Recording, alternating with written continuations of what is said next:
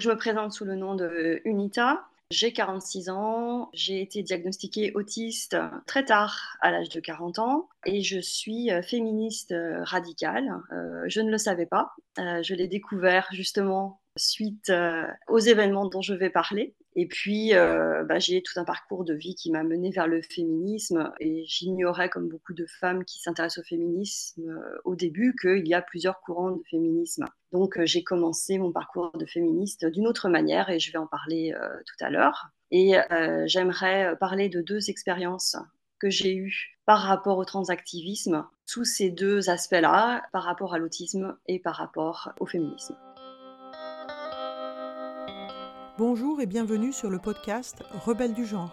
Nous sommes des femmes, militantes pour l'affirmation et la protection des droits des femmes basés sur le sexe, et donc notre biologie. Le sexe est la raison de notre oppression par les hommes et le genre en est le moyen. Nous sommes les rebelles du genre. Nous observons aujourd'hui avec fureur des hommes qui envahissent nos espaces, agressent nos sœurs, revendiquent nos droits. Conditionnés à la gentillesse et touchés par leur victimisation, les femmes mettent en général un certain temps à comprendre l'arnaque du mouvement transactiviste et commencent souvent par soutenir cette idéologie. Puis elles ouvrent les yeux, constatent sa violence et la refusent.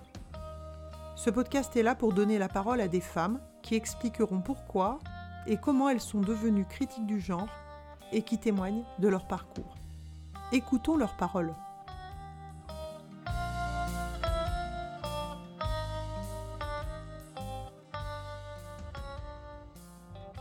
Je vais reprendre un peu ce que j'ai écrit parce que euh, ça me permet de garder un petit peu euh, la ligne claire pour moi. Donc, je veux parler de deux expériences que j'ai vécues dans deux associations distinctes qui traitent de deux questions différentes, euh, l'autisme et le féminisme.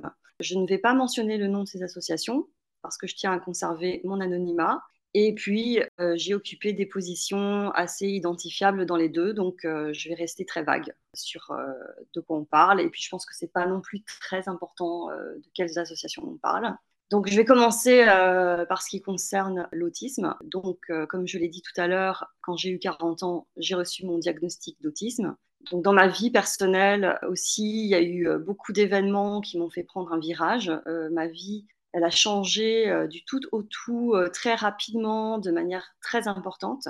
Mais pour le bien, hein, euh, à cette époque, j'ai retrouvé une rage de vivre que j'avais pas connue depuis longtemps. Et toute cette rage de vivre, je ne savais pas trop bien quoi en faire et je me suis tournée vers le militantisme. Il est devenu très important pour moi de faire entendre ma voix en fait. C'était vraiment ce qui était au cœur de toutes mes préoccupations à cette époque-là, c'était de faire entendre ma voix. Et la première euh, chose à laquelle j'ai pensé, puisque je venais de recevoir mon diagnostic, c'était le militantisme euh, en faveur des personnes euh, autistes. Alors, j'en profite pour dire une première chose qui est très importante à mes yeux et qui va déterminer beaucoup de choses par la suite, c'est la question de l'identité. Peut-être par rapport à mon autisme, je ne sais pas. C'est une question qui n'a jamais été ni très claire, ni très importante pour moi. Plus tard, dans mes réflexions, j'en suis même arrivée à la considérer comme dangereuse.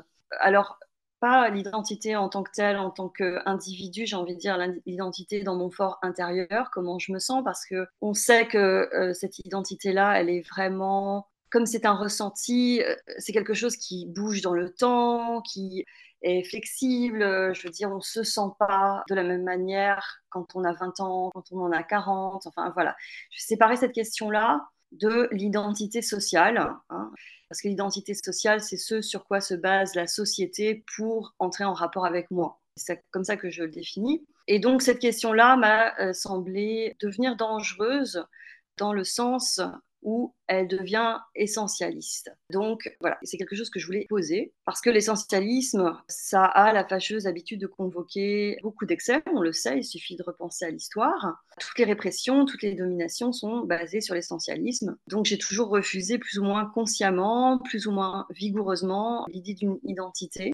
Et on pourrait trouver une contradiction avec le fait que je me sois engagée dans une association de défense pour les personnes autistes, parce qu'il s'agit d'une certaine manière d'une question d'identité. Mais moi, je ne vois pas les choses de cette façon. Pour moi, euh, un diagnostic comme l'autisme ou euh, le rapport avec mon sexe biologique euh, qui est féminin, ça constitue plutôt un collectif d'individus qui sont concernés par le même problème, par les mêmes questions Pour moi, ça fait une différence énorme. Hein. donc la manière dont j'aborde cette question-là. Enfin bon, donc je vais revenir au propos principal. Donc je suis rentrée dans cette association de défense des personnes autistes euh, afin de défendre, de promouvoir le droit des personnes autistes dans une société validiste. C'est à cette époque que j'ai entendu parler pour la première fois de l'intersectionnalité. J'ai trouvé cette euh, idée intéressante, à nouveau parce qu'elle contournait la question essentialiste et identitaire. Que l'individu soit un croisement de différents problèmes, entre guillemets, ça correspondait bien à ma manière de voir le monde. Donc euh, j'ai tout de suite adhéré à cette idée. L'association dans laquelle je suis rentrée avait subi un remaniement de bureau euh, récent et la personne qui chapeautait l'ensemble, c'était un homme. Donc il était autiste, évidemment, mais aussi très préoccupé par la question trans, euh, sur laquelle je connaissais absolument rien à l'époque. Donc comme tout le monde, j'ai un peu fait euh, l'amalgame entre la question trans et la question homosexuelle, bisexuelle, etc. Hein. c'est le LGBT machin. Hein a priori, j'avais rien à y redire, bien au contraire. La première chose qui a été évidente pour moi, c'est la manière dont cet homme menait tout son petit monde à la baguette. Il était très directif, omniprésent. Il y avait un certain nombre de femmes dans l'association et aucune, y compris moi, n'osait bouger le petit doigt sans son consentement. Euh, j'ai mis ce problème sur le dos de problèmes culturels parce que moi j'habite à l'étranger et je sais que la culture hiérarchique en France, elle est visible, elle est assez forte donc, euh, j'ai mis ça un petit peu sur le dos de cette question-là. Mais bon, ça ne me plaisait pas du tout. Et surtout, j'étais très déçue de constater cet état de fait dans une association qui aurait dû, à mon sens, en théorie, être très bienveillante. Donc j'ai mis ces doutes de côté, j'ai continué à m'investir parce que pour moi, c'était vraiment, encore une fois, très essentiel de faire entendre ma voix, d'être active, de faire quelque chose. Mais plus le temps passait, plus cet homme euh, faisait de la question trans la question centrale de son ou de notre action, puisque en fait donc notre action devenait euh, la sienne. Tout ça au nom de l'intersectionnalité. Euh, lorsque des manifestations trans s'organisaient, par exemple, il souhaitait que notre association y participe. Dans ses contacts avec des organisations externes ou de manière interne, la question trans revenait régulièrement sur le tapis. Et on a été un certain nombre à s'en irriter et à ne presque pas oser le dire, tellement cet homme euh, semait la terreur autour de lui. De plus, on était tous autistes, ce qui rend euh, la communication encore plus difficile. Euh, c'est pas qu'on reconnaissait pas le fait que les personnes trans subissaient des discriminations, pouvaient en subir en tout cas, que de toute manière, tout le monde doit pouvoir défendre son droit à exister tel qu'on est, quoi. C'était le fait pour revenir à ce que je disais, que bien que le problème de fond soit le même, la domination patriarcale d'une société validiste et excluante de tout individu qui soit pas en gros le mâle blanc de 40 ans, les problèmes quotidiens et de droit ne l'étaient pas, c'était pas les mêmes. On ne pouvait pas, selon moi et selon d'autres personnes qui faisaient partie de cette association, qui avaient aussi un problème avec ce leader de groupe, mélanger tout ça, tout défendre en même temps. D'autant plus que, comme je le disais, pour moi, la question trans avait tendance vraiment à devenir très, très, très dominante. Donc euh, voilà, j'ai eu euh, un malaise toujours croissant dans mon expérience avec euh, cette association et j'ai fini par la quitter. Mais j'avais toujours en moi vraiment l'envie d'apporter ma pierre à l'édifice, de devenir activiste pour une cause toute ma vie, en fait, euh, j'avais subi l'oppression masculine, euh, comme la plupart euh, d'entre nous, hein, les femmes. J'avais subi de la violence, du harcèlement moral, à certaines occasions même de la violence physique. Petit à petit, il m'est devenu évident qu'une cause à défendre absolument, c'était la cause féministe. Donc, je me suis rapprochée d'une autre association, une association féministe, cette fois dite progressiste, même si à la base, j'étais mal à l'aise avec certaines idées. Pour donner un exemple, cette association faisait la promotion, enfin je ne sais pas si la promotion c'est un mot très euh, adapté, mais enfin euh, parlait du travail du sexe entre guillemets, et l'idée répandue c'était que si on n'y était pas favorable, en gros on était anti-sexe. Bon, c'est un résumé de l'enchaînement d'idées, mais c'était bien ça. Bah moi j'ai pas de problème avec le sexe quoi. Hein. Je voulais juste dire, effectivement, le terme lui-même, tu as l'air d'hésiter en disant apologie, pas apologie. Bien sûr, le terme travail du sexe en lui-même est une apologie du travail du sexe. C'est-à-dire que si on considère que euh, dans notre société, euh, on se définit euh, notamment par notre travail, que c'est quelque chose qui nous permet de vivre, etc., et bien considérer que le sexe peut être un travail alors qu'en fait la prostitution n'est que de la violence, ça entérine cette idée-là et donc ça en fait la promotion. Ouais. Ça valide ça. Oui, oui, tu as qu'après tout, pourquoi essayer de faire autre chose? Quand on parle de travail du sexe, ça veut dire bah, à ce moment-là, il faut, pourquoi pas, créer des filières en lycée professionnel. je dirais que il n'y a pas de raison de considérer que euh, ce serait un travail qui ne serait pas accompagné des mêmes droits, des mêmes devoirs. Donc, euh, à ce moment-là, on fait quoi? On, fait, on, met, on nomme des délégués du personnel, on, fait des, euh, on définit les pratiques autorisées, les pratiques pas autorisées. donc, du coup, il y avait un sketch absurde sur Internet, je ne sais pas si tu l'as vu, avec euh, des parents qui venaient pour orienter leur fille. Euh, bah, sans, le... féminisme qui avait fait cette vidéo, euh, ah, oui, oui, oui. dans les années 2012-2013, je crois.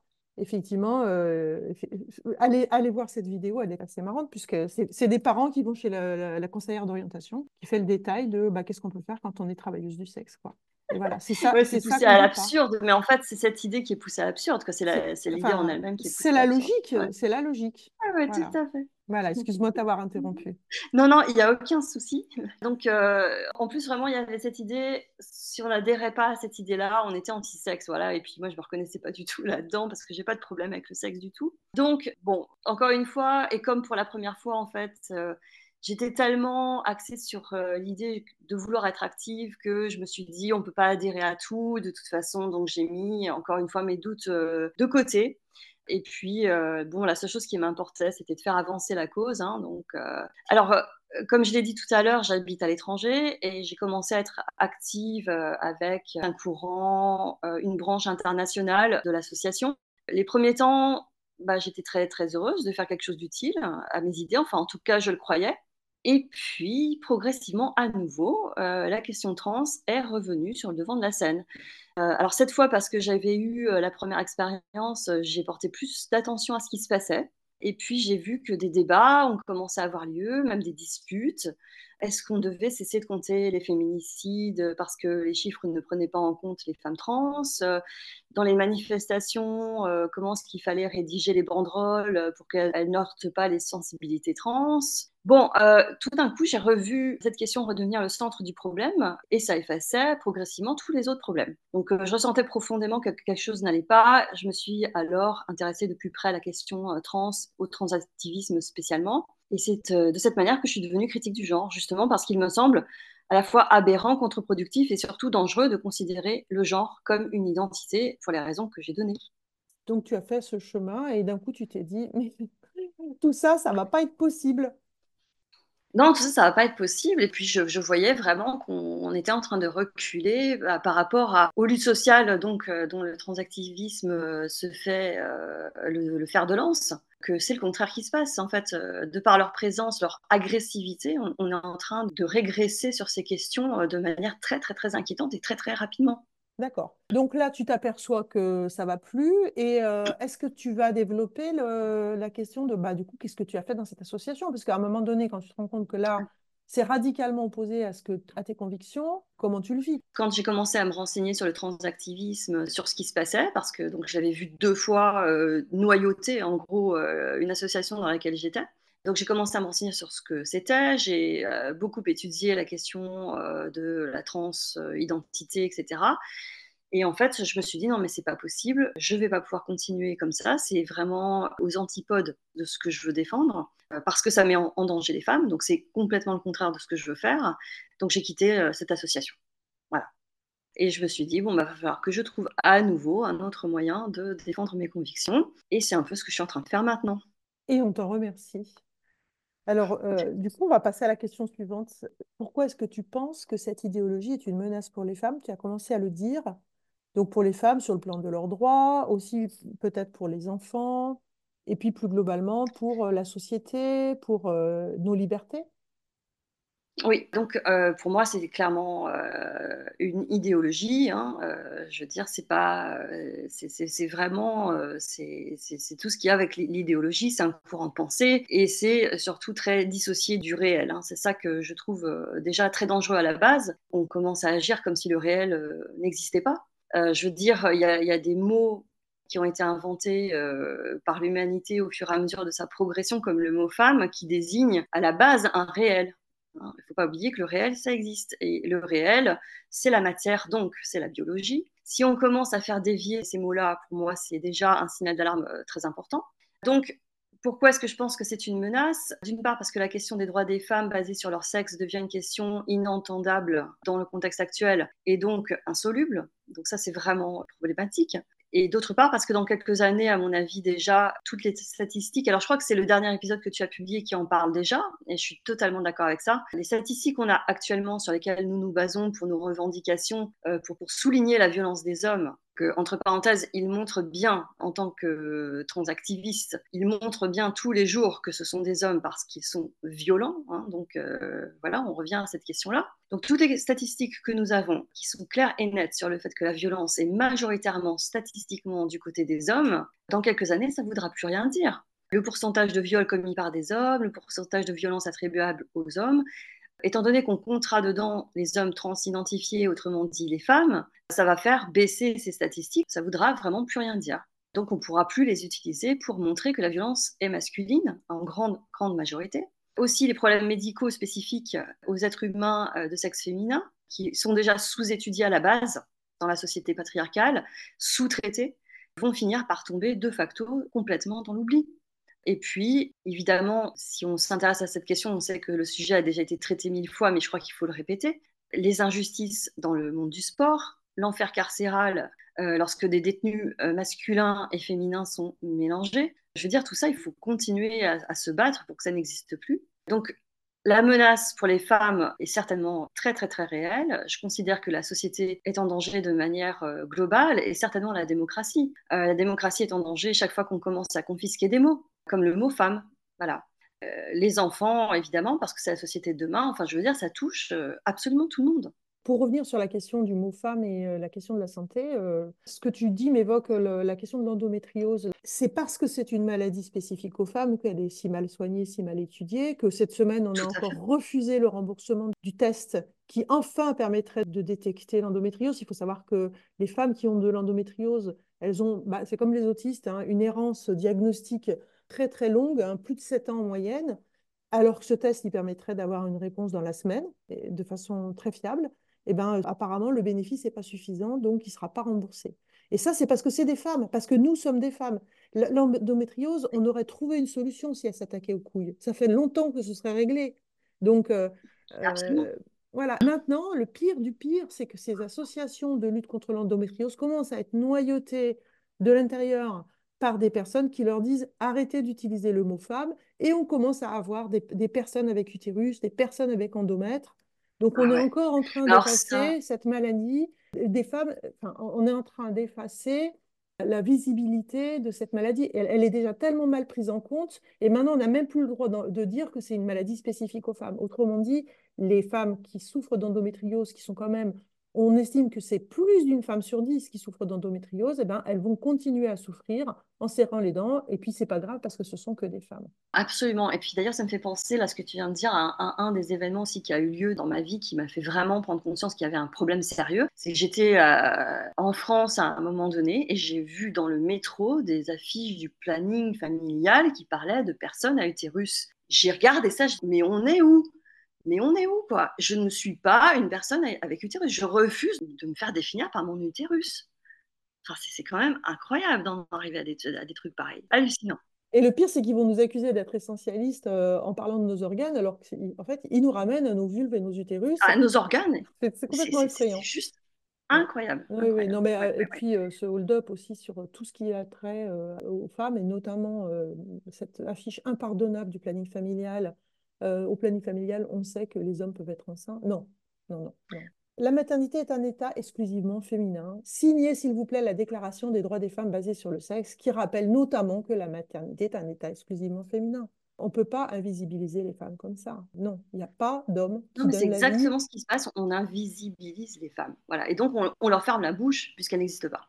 Par rapport au fait que les femmes euh, sont euh, invisibilisées, par exemple, l'autisme, euh, donc, euh, le diagnostic tardif de beaucoup de femmes autistes, je sais que c'est très fréquent, malheureusement. Euh, c'est encore, encore un, autre exemple d'à quel point le fait d'être une femme est invisibilisé par tout ce qui est médical, parce que le diagnostic d'autisme est basé sur des critères enfin était surtout il y a quelque temps basé sur des critères qui étaient masculins. On sait que l'autisme se présente de manière différente chez les femmes et chez les hommes.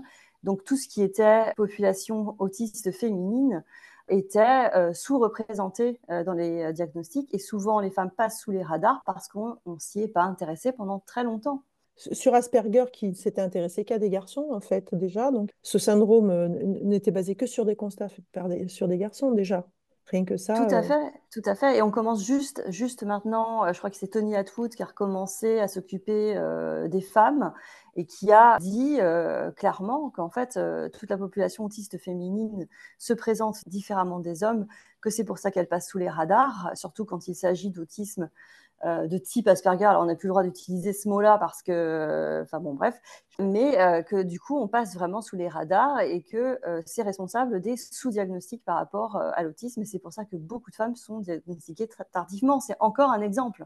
J'ai lu que la, prévalence de l'autisme, elle est, elle est indifférente au sexe. Hein. donc, il y en a autant chez les filles que chez les garçons. Sauf que les filles sont quatre ou cinq fois moins diagnostiquées que les garçons. Donc, en fait, on est des autistes sauvages et on souffre en silence.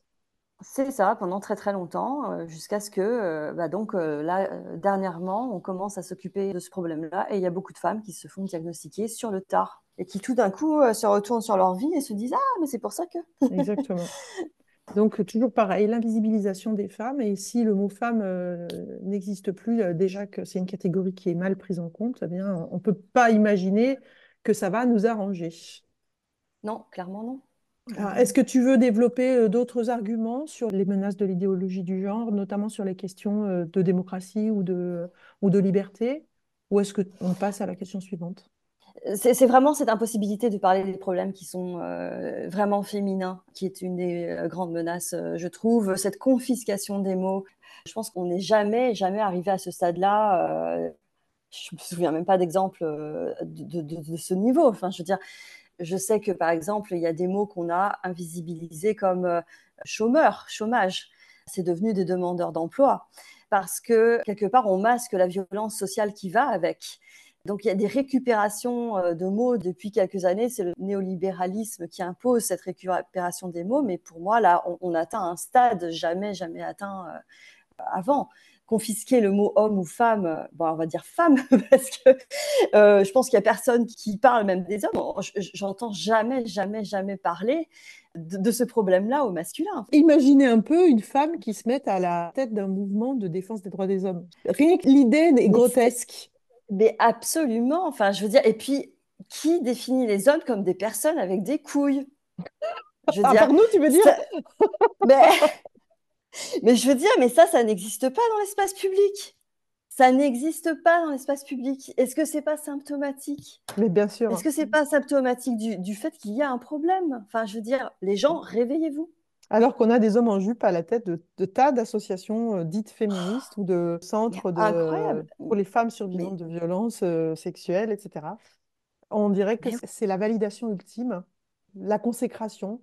Les masculinistes, soit ils adorent euh, euh, manger des, féministes, soit carrément prendre leur place. Bah, c'est une façon de les manger. Hein. Tout à fait. Le noyautage dont j'ai parlé dans, mes, dans mes témoignages, c'est ça, c'est euh, on envahit cet espace et on récupère. Et bah, alors là, mais c'est un coup de maître, j'ai envie de dire. Bon, je suis pas complot-plot, hein, faut pas exagérer parce que je déteste cette idéologie aussi. Mais quand même, je veux dire, c'est quand même vachement pratique hein, ce qu'ils sont en train de faire. Là, pour le coup, pour fermer la, bouche des femmes, il n'y a pas plus efficace. Hein. Oui, en Afghanistan, on, les cache et dans notre monde, on les cache aussi. Pas de la même façon. Pas de la même manière. C'est la même haine des femmes, tout à fait. Qu'est-ce qui t'a décidé à témoigner aujourd'hui? Et ce, de façon anonyme Je pense que tu l'as déjà un peu abordé, tu peux peut-être développer. Est-ce que tu as déjà subi des pressions? Est-ce que tu te sens menacé Est-ce que tu peux parler librement de ta position critique du genre ou pas? Alors bon, euh, moi je me suis décidée à parler parce que en fait j'en peux plus euh, de rester silencieuse. Je, l'ai déjà dit au tout début, pour moi faire entendre ma voix c'est devenu très important euh, ces dernières années, donc j'ai vraiment besoin de le faire. Donc la fermer, c'est juste pas possible pour moi. Je trouve que la menace elle est de plus en plus grande. On voit en fait, on sait très bien que la France reprend euh, globalement ce qui se passe aux États-Unis au niveau sociétal avec euh, quelques années de retard. Quand on s'intéresse à ce qui se passe là-bas, on se dit bon bah on va y arriver nous aussi, donc autant euh, préparer la résistance tout de suite. Bon, Pourquoi je le fais de façon anonyme? Pourquoi je ne vais pas jusqu'au bout de la démarche? C'est parce que justement, je suis autiste et que certaines choses sont difficiles à supporter pour moi. Je ne veux pas m'exposer à des pressions que je ne pourrais pas supporter. Et c'est pour ça que je veux absolument rester anonyme.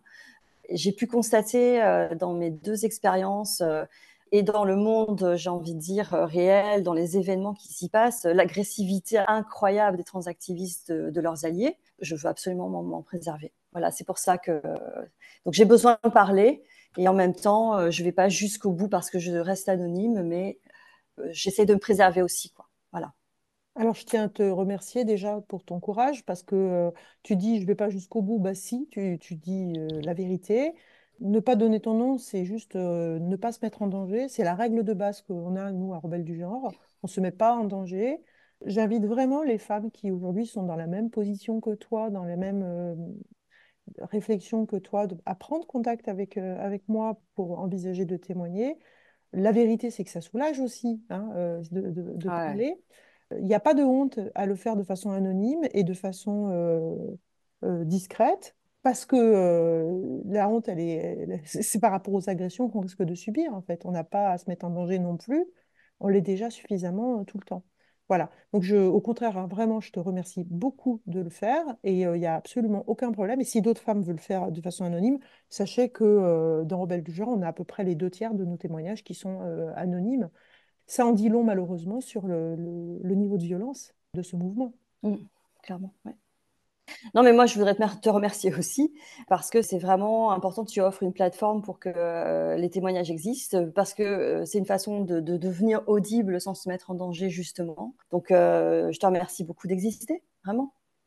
Oui, en fait, c'est une façon de résister, tout simplement.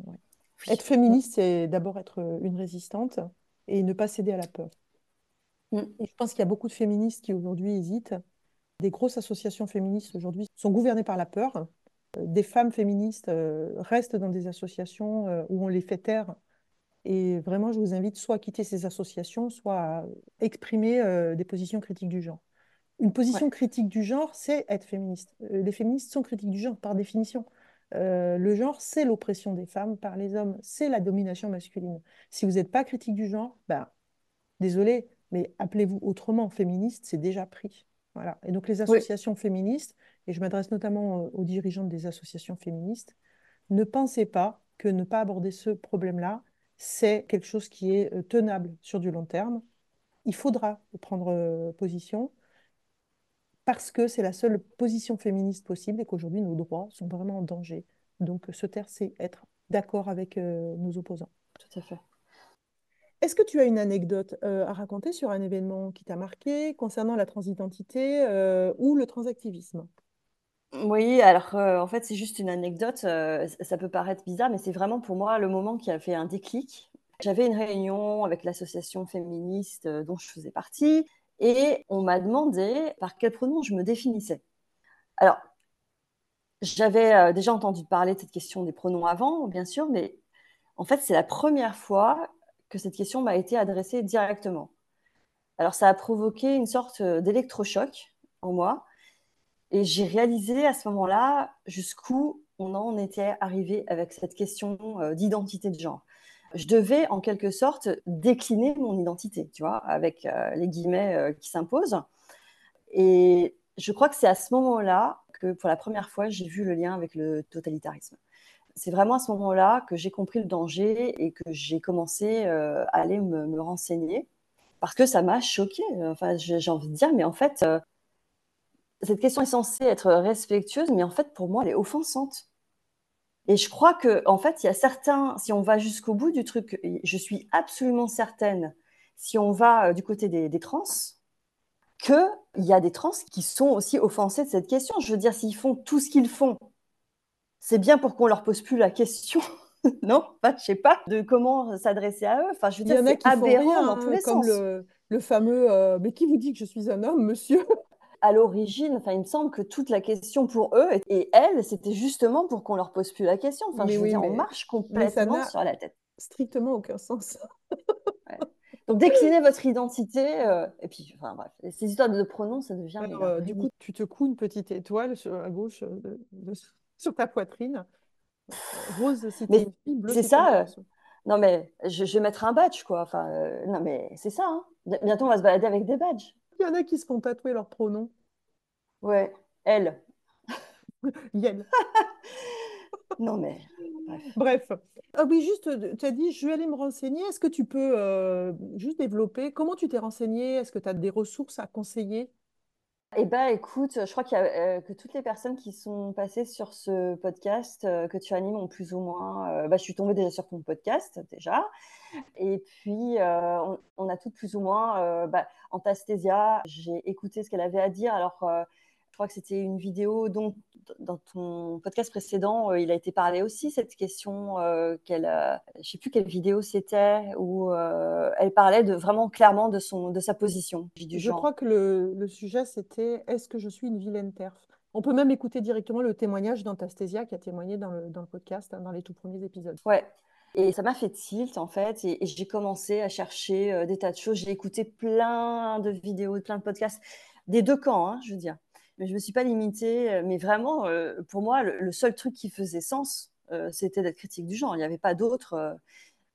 C'est aussi réalisé parce que j'aime beaucoup la musique et j'ai toujours été fan de figures pop des années 70, David Bowie, etc. Et je me suis dit, mais faut voir d'où on vient, quoi. cette époque-là, ces figures étaient androgyne, donc était critique du genre en fait quelque part. Hein. Je veux dire, elle était critique du genre. Elle disait ouais, je suis un homme, m'habille comme je veux, etc. Et je trouvais ça génial. Et là maintenant, si Bowie était encore là, mais on, ferait quoi? On le forcerait à s'identifier comme femme? Je veux dire, qu'est-ce qu'on fait avec Bowie? Enfin, euh, j'ai envie de dire, mais on est revenu euh, à, des positions des années 50. Un gigantesque bond en arrière incroyable. C'est ce genre de réflexion, ce genre de donc tous les podcasts que j'ai écoutés, donc j'ai pas quelque chose de spécifique à recommander, donc à part ton podcast, à part ceux d'Antastésia que je trouve toujours très intelligent, très bien fait. Elle a vraiment des réflexions qui me qui me parlent. Bref, il y a vraiment des ressources pour qui euh, veut bien se donner la, peine de les chercher et surtout des réflexions personnelles. Je veux dire, euh, pour ceux d'entre nous qui sont pas nés euh, très récemment, on a tout un passé par rapport au genre réfléchissons à ce qu'on a connu. Je veux dire, on était quand même dans une société, alors il y a du bon et, du mauvais dans toutes les sociétés, mais on était quand même arrivé à un point où justement euh, la question du genre devenait pas importante, euh, où justement seule la question du sexe comptait. Pourquoi la question du sexe compte? Pourquoi la société existe? C'est pour protéger les plus faibles on est dans un contrat social qui n'a pas d'autre vocation, à mon sens, que de protéger les plus faibles. Et statistiquement, biologiquement parlant, les femmes sont faibles, elles doivent être protégées, et c'est en vertu de leur sexe qu'elles doivent l'être. C'est la source de la faiblesse. Merci, merci de l'avoir rappelé, oui. Est-ce que tu veux euh, ajouter encore quelque chose? Je crois que j'ai dit, beaucoup de choses. J'espère que j'ai été claire parce que euh, c'est vraiment des idées très complexes et surtout, elles sont embrouillées euh, euh, à volonté par euh, l'ambiance actuelle. Hein. On embrouille tout ça alors que les choses sont très claires à la base. Donc j'espère que moi-même j'ai échappé à cette malédiction de l'embrouillage et de l'enfumage, que mes idées ont été claires, euh, aussi claires que possible. Et je pense que j'ai dit tout ce que je voulais dire et je te remercie de m'avoir donné l'opportunité de le faire surtout. Merci à toi Unita. Merci d'avoir écouté notre parole et n'hésitez surtout pas à partager le plus largement possible. S'il vous plaît, signez la Déclaration des droits des femmes basée sur le sexe, womensdeclaration.com. Rejoignez-nous, n'ayez plus peur, ensemble nous ferons changer les choses. Si vous souhaitez témoigner, contactez-nous. Et à bientôt pour un nouveau témoignage de Rebelles du genre.